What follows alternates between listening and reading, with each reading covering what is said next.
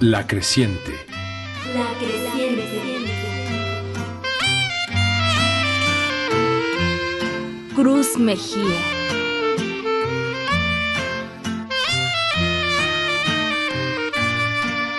No me atendieron tus ojos, atiéndeme con tu oído.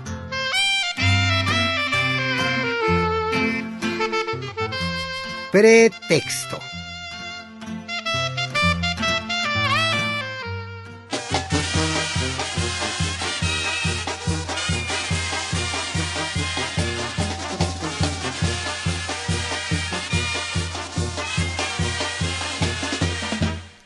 Si los que escriben la historia se equivocan, ellos tendrán que pagar por sus faltas. Si los que hacen los documentos oficiales fallan, a uno le toca cargar toda la vida con sus errores. Si mi memoria es fiel, voy a decir las cosas como yo las vi y como a mí me las dijeron. No intenten cotejarlo con los documentos oficiales porque puede que estos tengan algunos equívocos.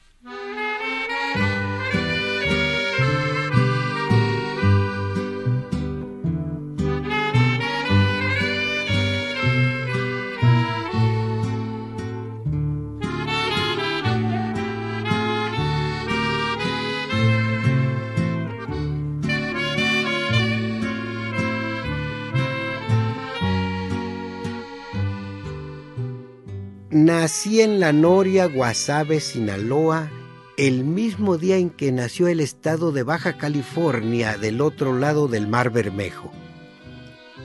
Miércoles 16 de enero de 1952 a las 5 de la mañana, cuando en la capital eran las 6 y a la Baja California le faltaban unas horas para hacerse presente como estado de la federación. Por eso sé que me voy a morir en martes.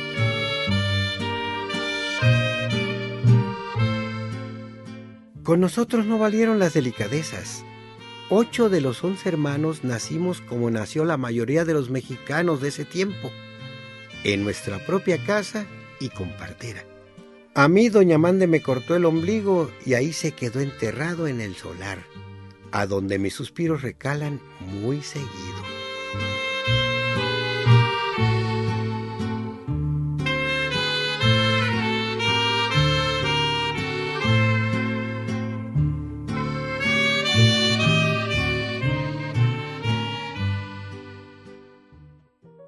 Como llegué al mundo en el momento en que la Tierra está más cerca del Sol, y por encontrarnos en el hemisferio norte, era el tiempo de las heladas. Aprendí a sentir el frío y aguantarlo. Luego en los veranos también me moldeó el calor. Con esos contrastes se me hizo el cuero duro, al punto de que hasta la fecha no me enfermo. Por eso no requiero de ninguna medicina.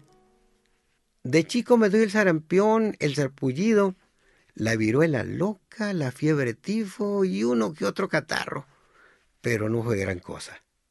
Me lo quitaron con agua de zambe, albácar y con el cocimiento de algunas otras hierbas del monte, que bien pudieron ser el zacatón llamado té limón, hojas de naranjo o de guayabo. Ni esperanzas de pensar en el doctor. Eso estaba muy lejos de nuestro alcance. ¿Dónde lo agarrábamos? ¿Y con qué le pagábamos?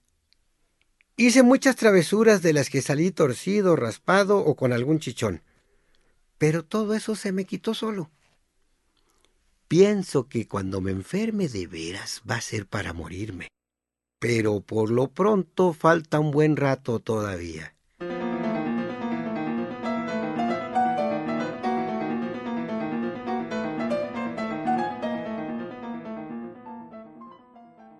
Desde el momento en que llegué a mi primera escuela, formamos equipos para hacer el aseo un día a la semana. Y a mí me tocó comenzar el lunes. Por eso digo que me voy a morir en martes, después de haber cumplido con mis deberes y con lo que tenga que hacer. Todavía no, no me muero. Por hablar en números redondos, puedo decir que viví en el rancho hasta los 10 años, aunque en verdad fue hasta los nueve años con siete meses, porque el martes 15 de agosto de 1961 salí para México. ¡Qué puntadas! Dice el dicho que en martes ni te cases ni te embarques. ¿Cómo vino a suceder que yo en martes me embarcara? Por eso pienso que me voy a morir en martes. Si llego a la Noria en miércoles y de ahí salgo un martes, ahí se cerró un ciclo. Fue como una muerte chiquita. En ese ensayo a morirme, me lloré yo solo. Eso nomás fue un adelanto por si cuando llegue la de a de veras no haya quien vierta de sus ojos unas lágrimas por mí. Una lágrima por tu amor.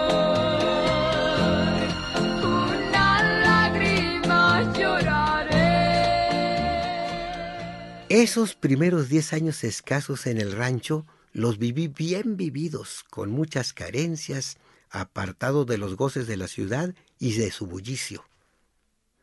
Me llené de verde con el monte, lejos de la civilización. Ahora les parecerá raro, pero yo carecí de muchas de las cosas más elementales que se tienen en cualquier parte. Nosotros no conocíamos ni el papel periódico nuestro vocabulario era muy escaso. Cuando hablábamos había pausas muy largas entre frase y frase.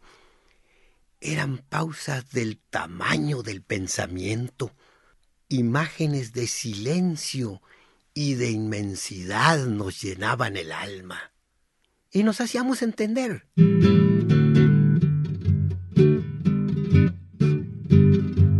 Las víboras en el patio, junto a la pila de leña, un aguijola se empeña en poner el huevo en los matorrales. Vivíamos humilditos, acostumbrados a los ruidos del monte y su quietud. A nosotros no nos espantaba ver una víbora soleándose en el patio. Jugábamos con un perro igual que con un coyote. En la casa siempre criamos gallinas, guajolotes y marranos, no más por el gusto de tenerlos y comérnoslos cuando hiciera falta. Llegamos a tener un burro, un tiro de mulas, un caballo o dos. Había vecinos que tenían una que otra vaca, como don Casildo, que hasta con un tiro de bueyes contaba. No siempre había leche, pero cuando la tomábamos era recién ordeñada quesos frescos del zarzo, asaderas con tortillas calientes hechas en casa. No comprendíamos cómo en la ciudad la gente se animaba a comer carne refrigerada, porque en el rancho se destace el animal y a la cazuela. En todo caso, si sobra, se sala y se pone a secar, pero nunca la comemos refrigerada.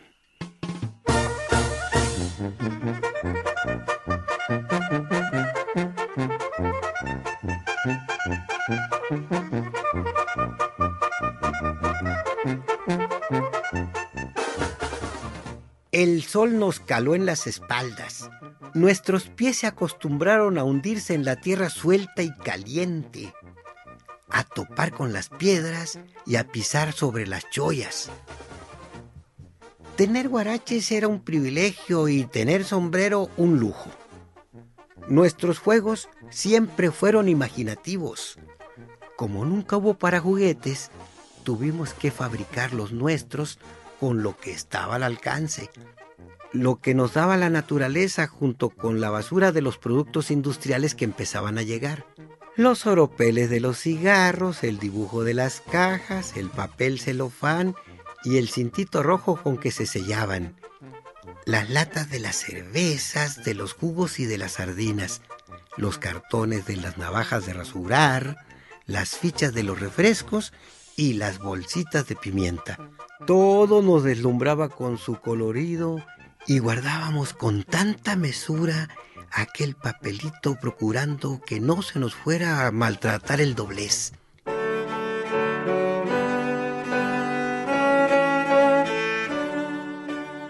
En el cumpleaños de algún niño se hacía piñata y el agasajo principal era una taza de chocolate que servían en terno para que nos llenaran con galletas y animalitos todo el espacio que quedaba de la taza sobre el plato.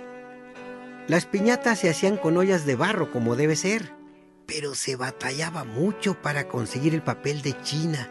Había que ir hasta Guasave por él.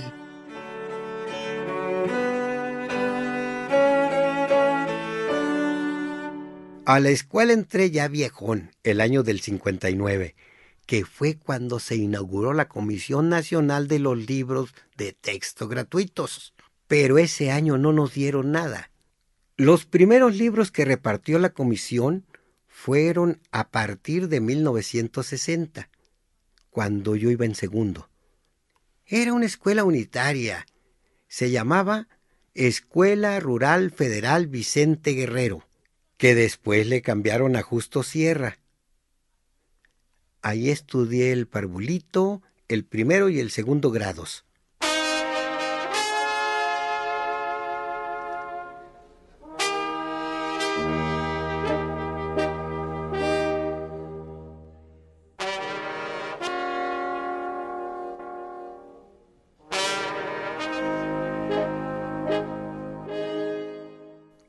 Cuando salí para México, mis tres libros de segundo y mi cuaderno de dibujo, junto con la bolsa de mezclilla que me hizo mi mamá para los útiles, se le quedaron a Miguelito Castro. Me dio tristeza deshacerme de ellos, pero me vine con el gusto de que a alguien le iban a servir. Como ya no tenía mis libros, ahí me tienen a puro recordar, y en mis noches, al acostarme, repasaba hoja por hoja las lecciones y los dibujos de aquellos libros tan queridos. En ellos me acurrucaba para pasar de la vigilia al sueño. Por eso no les asombre que pueda decirles en qué página está cualquier cosa que busquen. Yo creía que en México no había ninguna basura ni tierra suelta. Eso no se advierte en las estampas que nos muestran de las ciudades. Será cuestión de enajenamiento, pero no podía imaginarme un lugar sin frío ni calor, como pudiera ser el paraíso. Ahí toda la gente debía ser educada y hecha los buenos modales, como si la pobreza no existiera. El primer día me la llevé contando los camiones que pasaban aquellos autobuses chatos amarillos que cobraban 40 centavos, junto con los de a 30 verdes con el capacete blanco o cafés con una sola puerta. A los pocos días Milala me enseñó a ir a las tortillas. Me parecían tan modernos con eso de ir a comprar hasta las tortillas. La tortillería estaba en Oriente 85, casi esquina con Norte 60A, en la colonia Río Blanco. Quien atendía era un señor ya macizón, siempre vestido con una camisola verdiona, arremangada arriba de los codos y encima un mandil blanco ya gastado por el uso. El kilo de tortillas valía 75 centavos de modo que por kilo y medio pagaba 1.15. A fuerza de ir diario el señor ya me tenía identificado. Pero una vez que la cola estaba muy larga, me fui hasta la siguiente cuadra donde había descubierto otra tortillería de esas del apretón, atendida por dos muchachas que me parecieron bonitas. Además fue más grande el montón que me dieron por kilo y medio. Sin embargo, a mi abuela no le gustaron y al día siguiente me mandó a donde siempre. Con las ganas que me daban de pasar a ver a las muchachas aquellas, al llegar con el mismo amigo, extendí mi servilleta y le dije, Kilo y medio, poniendo el dinero en el mostrador. Entonces el amigo me dijo, A ti no te vendo. Ayer te fuiste a la otra y ahora no te vendo. Agarré los centavos y la servilleta para decirle con toda el alma, pues chingue a su madre. Y tuve que dar con las muchachas del día anterior, aunque no le gustó mucho a mi Lala. Pero bien que me supo comprender. Cuando ella no podía ir con el viejo aquel, se aguantaba y yo me daba el gusto de ver a las muchachas de la tortillería de la maquinita del apretón. Poco a poco fui dando más pasos por mis alrededores, alejándome de la casa cada vez más. Donde vivíamos era una fábrica de mosaicos, y uno de los trabajadores me agarró de chalán. Mi patrón se llamaba Kiko. Le gustaba el pulque y todo lo que tuviera alcohol, que ya trasminaba su cuerpo. Pero borracho y todo era muy buena gente. Un día pitó el cartero entregándonos un sobre de mi papá con un giro de doscientos pesos. Mi Lala lo hizo efectivo y me llevó a la zapatería El Mago. Veintidós pesos costaron mis zapatos cafés del número veintidós. Pero debía tirar los guaraches, que aunque viejos y chuecos, también les lloré.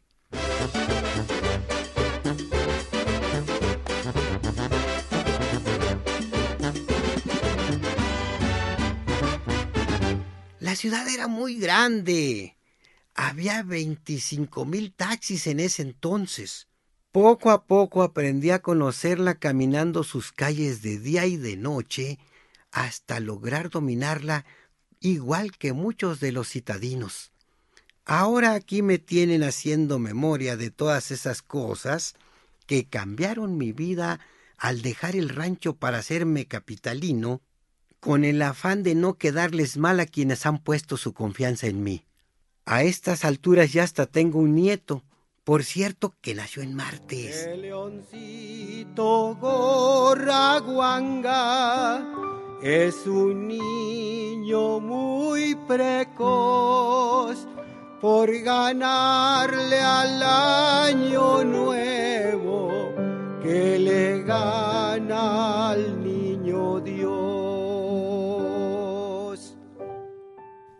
como el árbol va dando ramas, el tronco se hace más viejo y el que leoncito haya nacido en martes confirma lo que ya les dije. De miércoles a lunes no me apura. En martes voy a morirme, pero todavía no tengo ganas.